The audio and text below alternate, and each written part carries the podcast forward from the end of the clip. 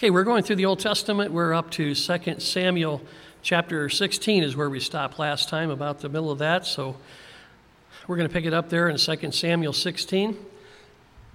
Okay, when we stopped last time, King David had fled from Jerusalem because his son Absalom had declared himself king. It was a very wicked thing that Absalom had done by setting up this rebellion against his father. And David knew that meant that uh, Absalom would be coming to Jerusalem to take over the city and to overthrow David. So, David, out of concern for all of the people that were with him, uh, he's busy trying to protect his family and his people, so he's trying to get them out of there into a safe place. He was doing a very good thing, and it showed, you know, that he has a good heart. So the Lord's shown us a bunch as we watched David and how he reacts to things and what's going on in his life. But this is one of those times when a godly man is trying to do things the right way, but an un- ungodly man decides to go after him and to take him down. So, what do you do in a situation like that? Well, we're going to see with David, you just keep walking with the Lord and you just keep doing what is the right thing to do. And David gives us a really good example of that. So let's jump back into the story. We're in 2 Samuel 16 and come on down to verse 15 says, Meanwhile, Absalom and all the people, the men of Israel, those were the people following Absalom, they came to Jerusalem, and Ahithophel was with him. So Absalom, he marches into the city now of Jerusalem, and his dream of taking over the kingdom seems to be coming true for him, even though it was a rebellious takeover. And as soon as he gets there, he's going to gather all the leaders together in order to make plans to go after David. And we notice here the Lord just kind of subtly mentions that Ahithophel was with him. So he comes back in the picture. If you remember, he was a very wise counselor in Israel under David's rule. So he was a friend of David's, you know, and uh, the Lord had blessed this guy with wisdom. He had been very helpful in the past to David. And uh, now he has switched his allegiance. He's moved with Absalom now. He's gone with, with his side.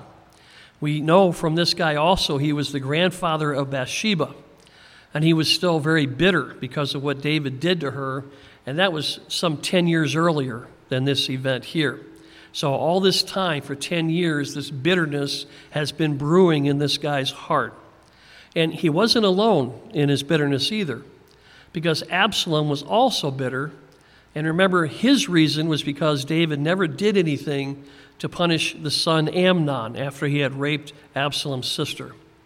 So we told we talked about this a little last time. You've got both Absalom and Ahithophel, they're bitter men against David. And now their common bitterness was going to make them partners in going after David. So the big problem with them doing this, other than it's an evil thing to do, was that they were going against the Lord because the Lord was on David's side.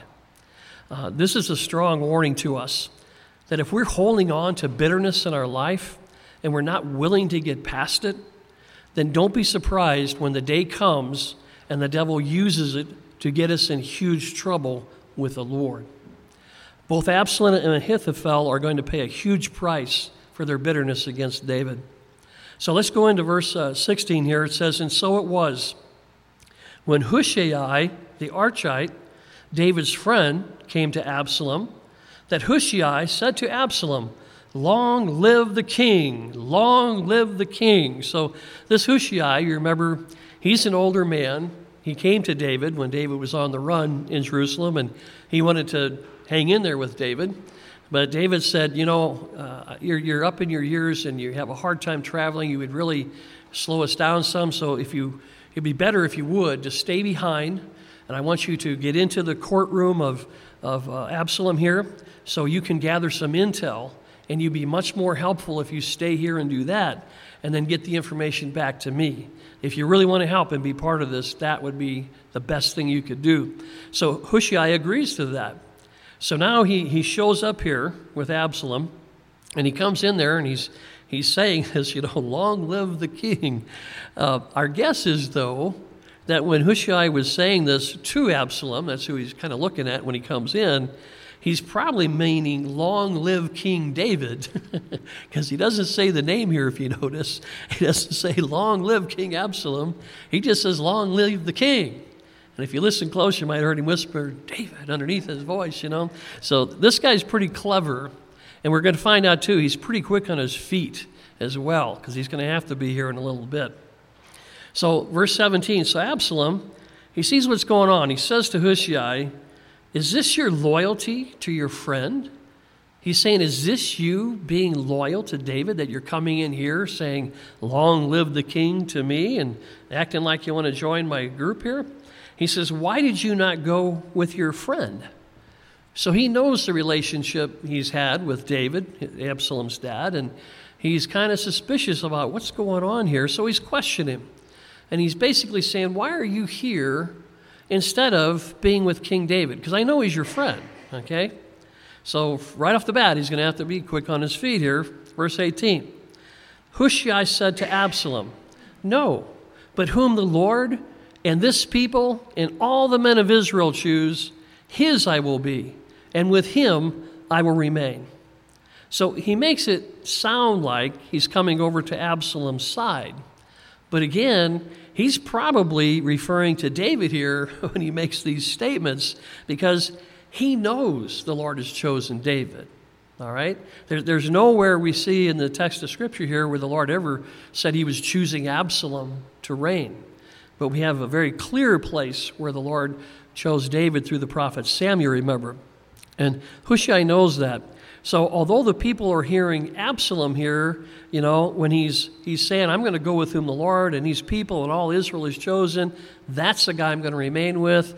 He might be saying Absalom outside, but in his heart, he's saying David because he knows that. And isn't this clever? This guy is saying the truth, but it's coming across to Absalom like, oh, he's praising me. He's on my side and all this stuff, you know? Very, very clever guy in how he's doing this. So David was, was getting that wisdom from the Lord to be able to say, You need to stay and help us right there in the courtroom of the king. So, verse 19, uh, furthermore, whom should I serve? He's saying, Think this one through with me. Should I not serve in the presence of his son? So he's saying, if I'm a friend of David and I served him, God used him, and, you know, what would be wrong with me serving his son if I care so much about him? He said, as I served in your father's presence, excuse me, I, as I served in your father's presence, so will I be in your presence. so he makes it sound very reasonable, you know, that if he worked for David, then why wouldn't he work for his son? So this guy's a, a pretty smooth talker, isn't he? You're going to have a hard time putting this guy in the corner and getting him to trip over his words, I think. He, the Lord has blessed this guy with wisdom. He's pretty sharp. So, verse 20 then Absalom said to Ahithophel, try saying that a few times, right? Give advice as to what we should do. So Absalom looks at his, his counselor he has, the one who is bitter against David, and he knows this guy's got great wisdom. So he says, Well, tell me now, now that we're here, now that we arrived, what should we do? Now, this tells us something about Absalom. He's a rebellious guy. I mean, that's his character. He knows how to get a rebellion organized, but after he gets there, he doesn't have a clue what to do next because that's not his thing. You know, uh, he's not been called to rule. I doubt because of his anger against his dad, he's paid much attention to how dad has been running things. So here he's a guy that's very new to this office and doesn't know at all what's going on. So he's asking his wise counselor, which isn't a bad move, to say, where do we go from here? you know? So he's seeking guidance, and it comes across to almost as he's basically begging for help. So he has a wise counselor to turn to an Ahithophel, which is a blessing, but he doesn't recognize here that Ahithophel has his own agenda.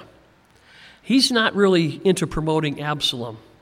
He's just into wanting to kill David. Okay, that's where his heart is at. So you go on in verse uh, 21 there. It says, Then Absalom had, I'm, I'm sorry, verse 21, and Ahithophel said to Absalom, Go into your father's concubines, whom he has left to keep the house. And you remember when David did that? We said that before, you know, it sounded like David probably figured he wasn't going to be gone too long, so he left them there to take charge of the house and watch over things. And, it and he goes on to say, You take those concubines whom he left to keep the house, and all Israel will hear that you are abhorred by your father. Then the hands of all who are with you will be strong. Well, let's think about this a minute because the Ahithophel, Ahithophel, he's a pretty sharp counselor. I mean, he gives advice here that he knows is going to create such a deep wound between David and Absalom that it will never heal. And it's a very clear message that this is the new guy in town, and he has taken over and he's the boss because he can even rule over David's concubines. Okay? So it's going to cause a division that will permanently separate them, and uh, it's going to burn all bridges. So there's no going back on this once this is done. So his idea is, as he explains it here to him, to Absalom, that if all the people see this, then they're going to know that David is never going to return and make amends with Absalom. Okay? Because if that happened, you think about it, if David comes back and they, they decide to just make peace and they're going to rule and, uh, and go on with this together, then all the people who sided with Absalom at the beginning here, they're going to be labeled as traitors and they're going to be executed. But he knows, uh, Ahithophel knows by this action that he's given to Absalom, the people are going to be relieved because they're going to say, man, David's not coming back after this. You know, they're not going to make peace. I don't have to fear that if David comes back, I'm going to be called a traitor and my life is going to be on the line. So his argument is that when, they, when you do this, now the people have to make a choice. And it's going to be for you because you're showing your power through pulling this stunt here. Okay? So he's telling everybody, uh, telling Absalom that everybody's going to be on your side and they're going to support you. That's why he says here that the hands of all who are with you will be strong. Because you'll have full support of these people. And it's because they're not going to be afraid of David returning and punishing them for, uh, for following Absalom. So this should greatly increase Absalom's support for the people. Now, for this guy who sees so he sees himself as so wonderful, he's probably going, well, "I like that idea. Yeah, have everybody follow me. That sounds good." But let's look for a minute what Ahithophel was advocating here because of his own bitterness against David, who committed adultery with his granddaughter, Bathsheba. He's advising uh, Absalom here to publicly rape 10 women. Has he not thought this through? Because, as somebody said, all these women have grandfathers too. You know, why would you do this in such a, a harsh way? So now he is counseling some, someone to do something that's 10 times more wicked than what happened to him. Now, keep this in the back of your mind as we look at all this stuff. This is bitterness that's driving him. This guy was a wise, wise counselor.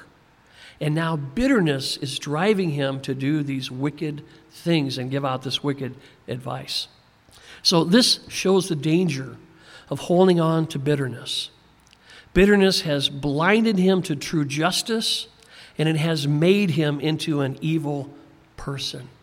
Wow, that's pretty powerful stuff. It's been said that you think you can control bitterness, but it will control you. And it will wait for a chance to express itself one day. And that's what we're seeing here. You know, you just wonder how many people are living with regrets because they allowed bitterness to ruin their lives. How many people are sitting in prison today because their bitterness was waiting for a chance to play out? And when it did, they got in such serious trouble, so serious that they're going to be paying for it for a long time behind bars. So, by this evil counsel that he gives to Absalom here, he destroys his own reputation. And he lowers himself way below David's immoral act because the thing he has hated, he has now become, and even worse. And it's all because of bitterness that he would not let go of. He wouldn't let God heal that in his life. So Ahithophel becomes an ugly picture for us of bitterness and vengeance because he's trying to get back at David. And seeing him go way overboard and giving evil counsel is a very good reason why we should leave vengeance to the Lord. You know, you think about this when the Lord delivers vengeance when it's due, He does it very measured and very perfect. The punishment perfectly matches the crime. When the Lord tells us, and you know, He doesn't give us as a suggestion that, hey, maybe you guys should leave vengeance to me. he commands us Vengeance is mine, I will repay. Okay, that's something that belongs to the Lord, and we're not to tamper with that. Also, you know, the Lord warns us to beware of the root of bitterness in the New Testament. And think about this you know, a root grows, but it's growing underground and it can't be seen, it's hidden but it can defile so many people, the Lord tells us. So, by the end of this whole story, we're going to see a huge number of people who were adversely affected because of bitterness. Their lives were ruined, and some their lives were ended because of the bitterness of these guys. Verse 22 goes on So they pitched a tent for Absalom on the top of the house. We're going to make this as public as possible and Absalom went into his father's concubines in the sight of all Israel. You know, somebody said the tent that they pitched in the sight of all Israel there was probably a wedding tent. A thing that's supposed to be deemed as such a beautiful thing. But they did this so nobody would have to guess what was going on up there between Absalom and all these, these concubines that David had. And we mentioned last time, too, David never should have had those in the first place. That's, that was a sin that he had gotten into. And now this is being used by the devil to, to create more, more chaos here. And by them putting this tent on the rooftop, that was so brash. It was like putting a huge billboard out there announcing that this is taking place. Wow, wicked. So, verse 23 Now, the advice of Ahithophel, which he gave in those days, was as if one had inquired at the oracle of God. This guy was known, he had such a reputation that people said, if you really want to hear from the Lord, just go to this guy because he will give you God's wisdom on it. Okay? That's his reputation. That's what he was known. It says, So all the advice of Ahithophel, both with David and with Absalom, everybody saw his advice as being on the same level as hearing from God. So this guy had such a, a blessing in his life, you know, he, to be such a wise counselor. But bitterness destroyed all of that. I mean, what a sad shame, you know, is coming for this man.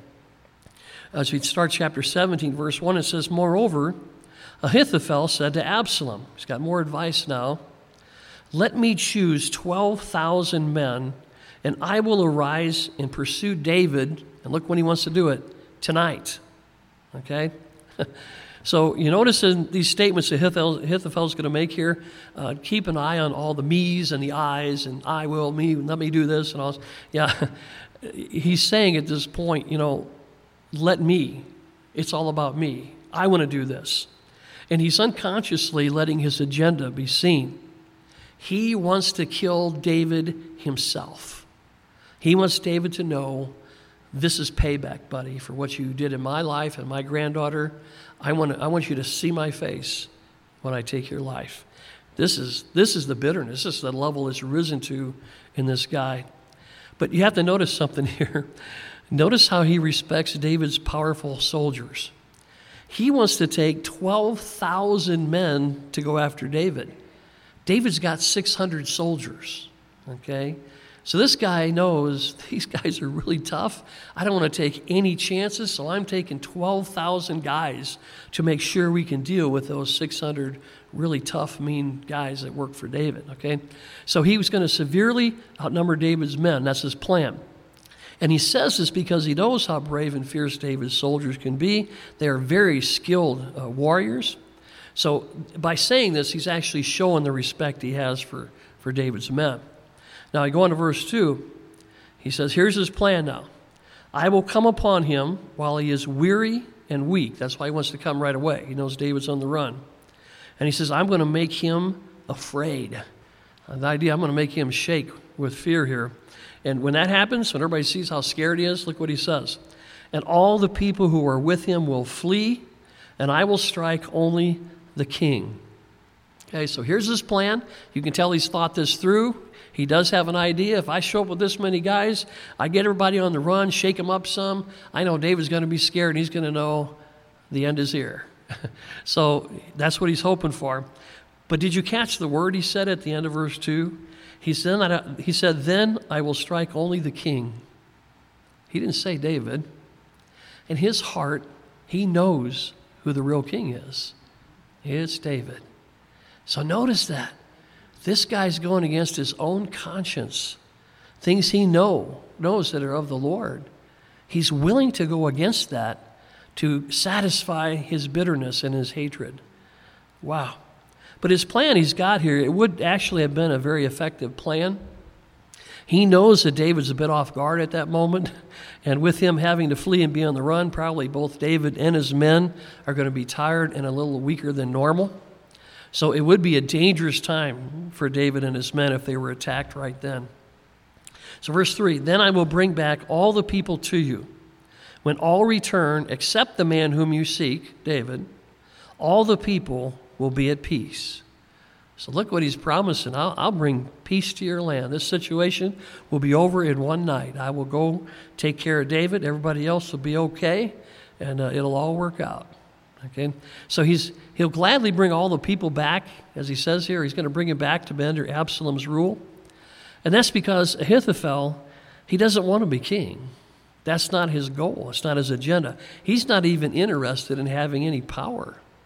He just wants one thing he wants David dead, and he really wants to do that himself, and that's his agenda. You know, and that's the only reason he's become a counselor to Absalom. He's just taking advantage of Absalom's desire to be king. He came along for the ride to pull off what he wants to pull off. That's his whole plan. Verse 4 says, And the saying pleased Absalom and all the elders of Israel. Now, it's interesting. I mean, he's been given plan one to go into these concubines, and he does that without hesitation. Now he's been given another plan by this same guy, and he liked it. It said it pleased him. And as far as all the elders, they're going, yeah, that sounds like that's a, a good plan, you know? So at this point, it looks like David could be in some real trouble. But the Lord isn't done yet. And remember, the Lord always has the last word. So when you and I seem to have our back up against the wall, like, like David looks like here, remember the Lord always has the last word. So we really don't have to sweat things. We just trust the Lord. Verse 5 goes on Then Absalom said, Now call, Hushai the Archite also, and let us hear what he says too. so look at this. This is so cool what the Lord does here. It just said that everybody was happy with the advice from Ahithophel they didn't have a problem with anything he said. It's like, wow, that's a good plan. That'll work.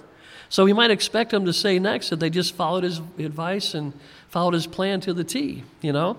But instead, Absalom says, let's hear from another guy. you know, that amazes me. You know, he even invites him to totally disagree with the advice that was just pleasing to everyone. You know, he says, uh, if you didn't like what he said, let us hear. No, speak up. We want to know what you think here. So this is the Lord working. and the Lord still isn't done yet. So you come down to verse 7. So Hushai said to Absalom, The advice that Ahithophel has given is not good at this time. I like the simplicity of that and the boldness of that. I mean, you're standing there, even though he's an older guy, you're standing there in front of the king and all of his men who are just nodding, yeah, yeah, yeah. And you're saying, this is not a good idea right now. Wow. Lord gave him boldness, didn't he? So it's amazing. He's going to find some possible weaknesses in the plan that they just heard, and then he's going to explain away this good idea that they all just thought was so good. It takes quite a salesman to do that, you know, to convince you that the product you just said you liked isn't something you really wanted after all. So this is what he's going to do by the Lord's help here.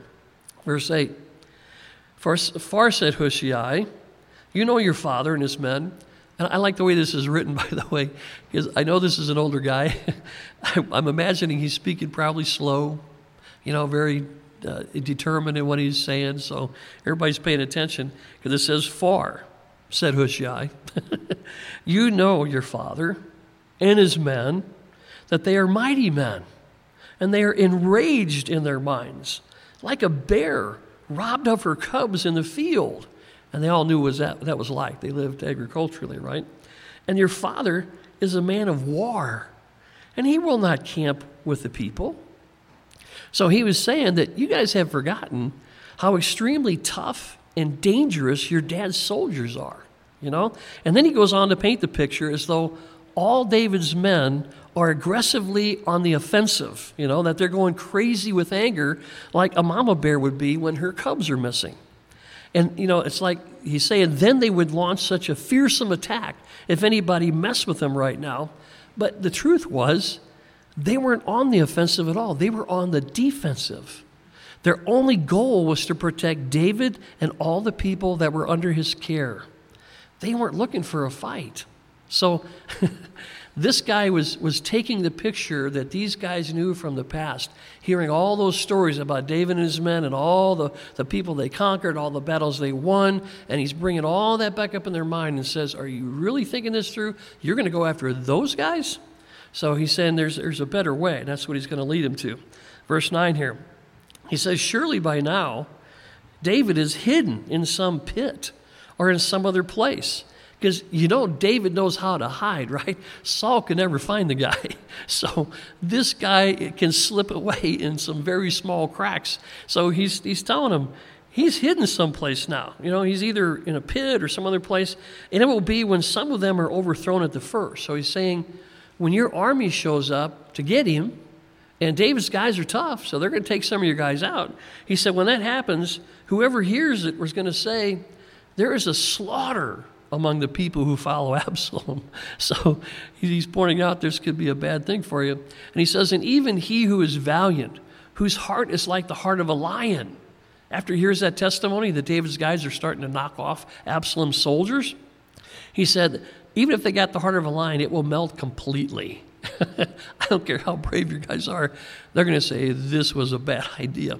For all Israel knows everybody, they know that your father is a mighty man, and those who are with him are valiant men. So he goes on to explain that David's probably in hiding. They're not going to find him anyway. Then he uses fear that if any of Absalom's men get killed when they, they first attack David and his guys, then the rumors are going to fly. You know, that David's mighty men have them on the run. And then that's going to backfire at Absalom because everybody's going to want to get back on David's side because they think he's going to be in charge. I don't want to be found anywhere near Absalom. I'm getting far away from that guy. So he's even saying, you know, that the toughest guys around you are going to melt with fear when they hear that David's warriors kill Absalom's men. It's like you don't want to be a guy wearing a t shirt that says, I'm one of Absalom's men, you know, that starts happening. So Hush, Hush, Hushai he's really working it here, man. He, he knows what he's doing. He's touching those buttons of fear. He's going to touch some more buttons of pride. He knows just how to work this situation. Therefore, verse 11, he says, Therefore, I advise that all Israel be fully gathered to you. He said, from, to, from Dan to Beersheba, like the sand that is by the sea for multitude, and that you go into battle in person.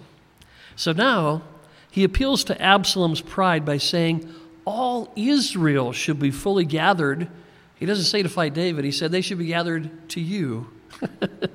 and then he adds that you need to go to battle in person.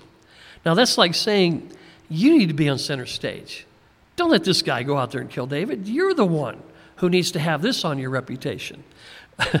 Boy, you say things like this to a crazy guy like Absalom who's got such a big head anyway, and he's going to jump like crazy on your idea. And he does. He thinks this is wonderful. So, Hushai here, he's also saying, let's go big. Forget 12,000 soldiers. Let's get every fighting man we can find from one end of Israel all the way to the other. Let's get an unstoppable army and we can overwhelm him. Sounds like a good plan. But can you just see Absalom's eyes, you know, getting bigger with excitement? Yeah, let's go big, right? and this whole plan of Hushai, it's simply to give David some time to escape the land there. He knows if they gather all these men from all over Israel, this is going to take a while.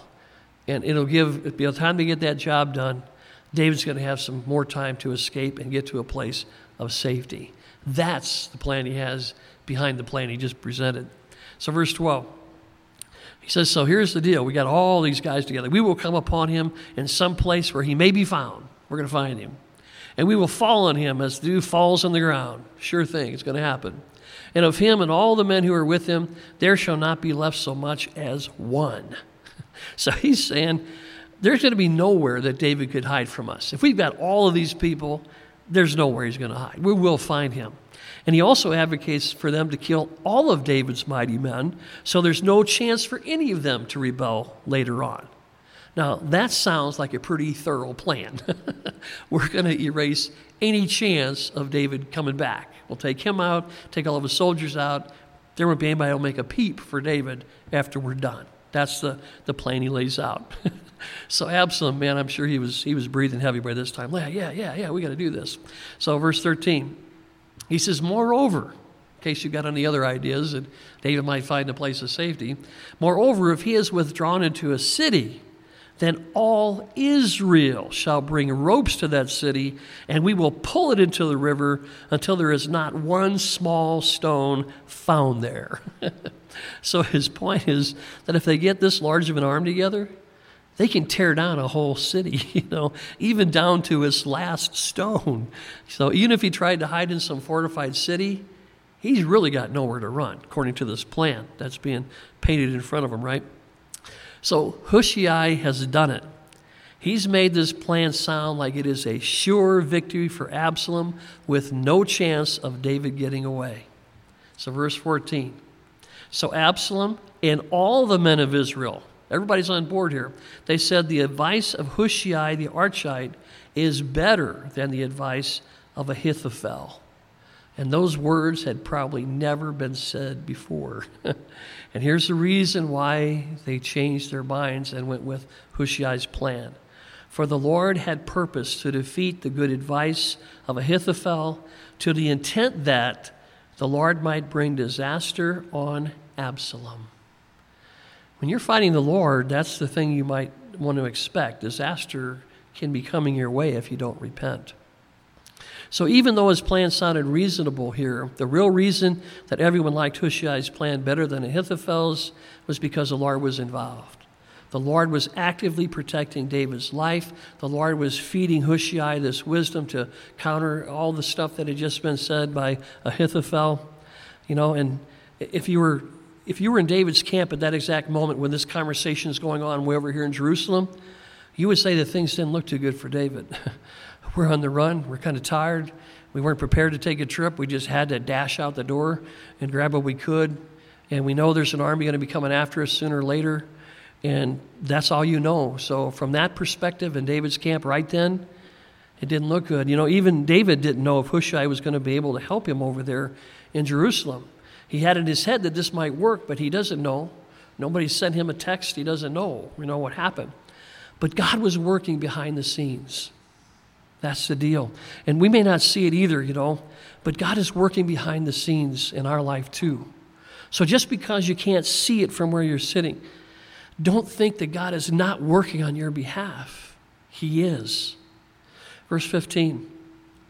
Then Hushai said to Zadok and Abiathar the priests, Thus and so Ahithophel advised Absalom. So here, uh, Hushai has gone and talked to the priests. Remember, they had a, a line of intel going to go back to David here. So he tells them what, dis- what they discussed. He said, Thus and so Ahithophel advised Absalom, the elders of Israel, and thus and so I've, I've advised.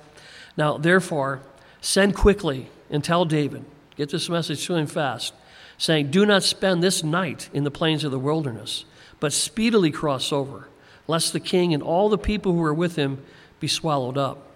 So he's saying, for your own safety, for the safety of all these people, you need to go now. Don't, don't think you're going to get a rest tonight. You need to travel and get out of here. So he's trying to get David uh, word quickly that he needs to get out of there and don't stop until you are safely on the other side of the Jordan River. That's where they're going to head. It's verse 17. Now Jonathan and Ahimaaz uh, stayed at Engol, uh, at, I'm sorry, at En-rogel. Those are the uh, sons of the priest. They were the messengers here. For they dared not be seen coming into the city. And here's how they were going to get the message from their fathers there. So a female servant would come and tell them, and they would go and tell David. So they had this elaborate system of messengers to try to get the word safely to David and to protect everybody along the way here. So the priest would send that message by the female servant. She would get the message to the son of the priest, and they would run the message out to David. So, verse 18 Nevertheless, a lad saw them and told Absalom. Nevertheless, here's a place you don't want to see that word. It looks like everything is going to work. We got intel, it's going to go to David, he's going to know what to do. And then you see, nevertheless. Wow.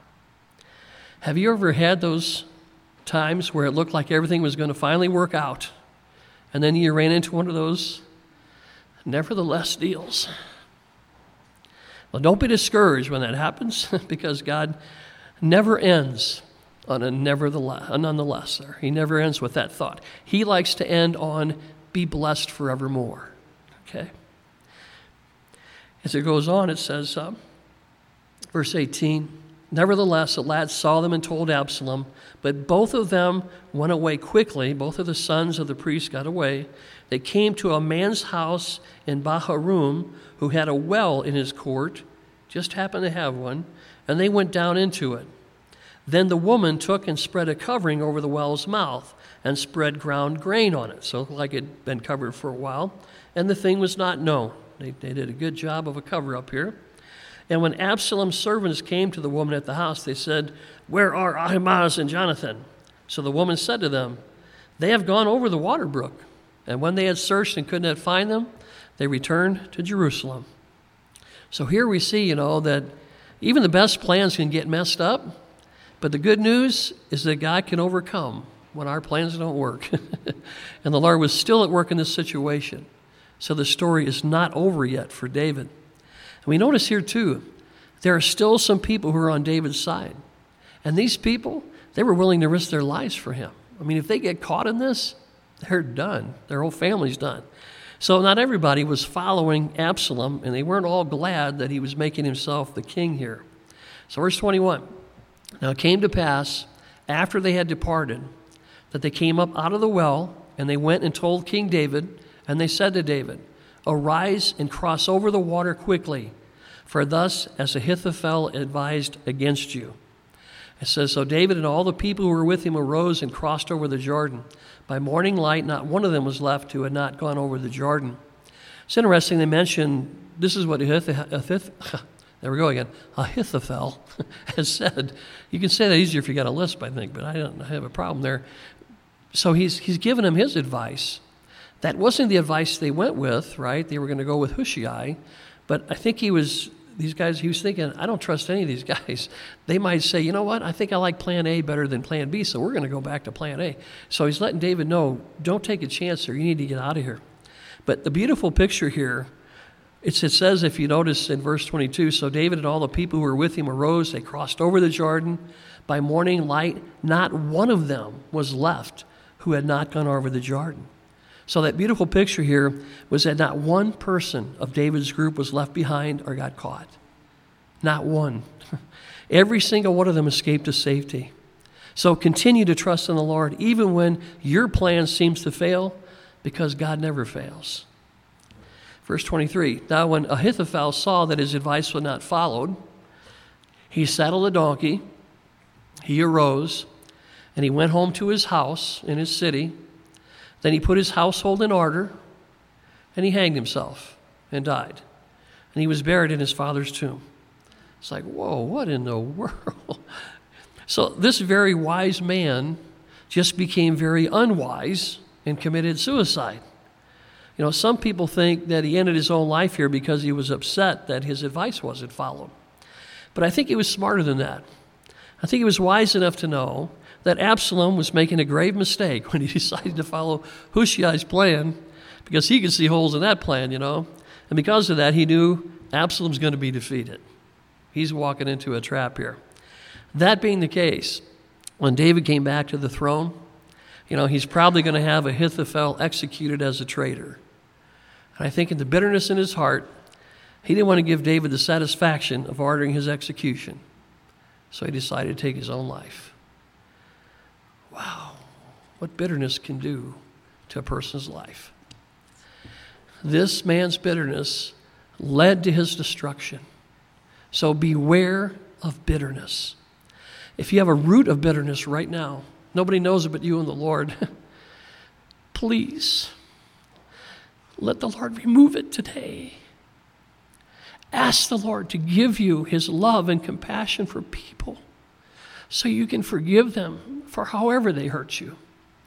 Don't let bitterness bring you to a bitter end. Verse 24 Then David said to Mahanaim, and uh, when, then David went to Mahanaim, and Absalom crossed over the Jordan, he and all the men of Israel with him. And Absalom made Amasa captain of the army instead of Joab. Joab was David's commander. He stayed with David, so he has to appoint his own guy, so he does. And it says this Amasa was the son of a man whose name was Jithra, an Israelite, who had gone into Abigail, the daughter of Nahash, sister of Zeruiah, Joab's mother. So Israel and Absalom encamped in the land of Gilead. So what it's telling us here is that Absalom is coming. He's appointing a commander. He's getting ready for a battle. But he is going to be in for a big surprise. And it's not going to turn out well for him in the end here.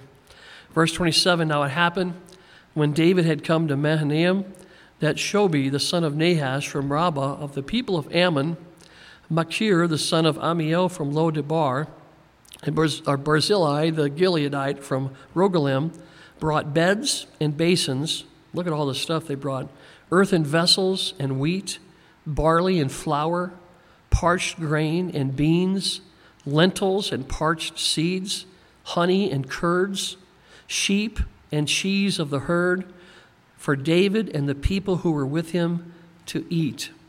For they said, The people are hungry and weary and thirsty in the wilderness. So look at these provisions that were given to David and his people. And the funny thing is that none of these people that brought these, none of them were Israelites. Yeah, these were all Gentiles. it's amazing sometimes who the Lord will use to bless us. Sometimes help comes from the most unexpected places. God is so great. So the Lord here, He's still working. He sent people who had pity on David and on his weary band of people. And you know what? They're not going to go away empty handed. The Lord promises to bless those who help His children. So these people are going to be blessed down the road by the Lord because of the kindness they showed to David and all his people. You never lose out when you do that. We're going to close with a psalm that I believe really speaks to David's situation here. And I don't know that he wrote this psalm right after this event happened today in our passage, but it really seems to fit. So if you want to turn over to a very familiar psalm, Psalm 23. And when you think about this story we just saw, I can easily imagine this was running through David's mind and his heart.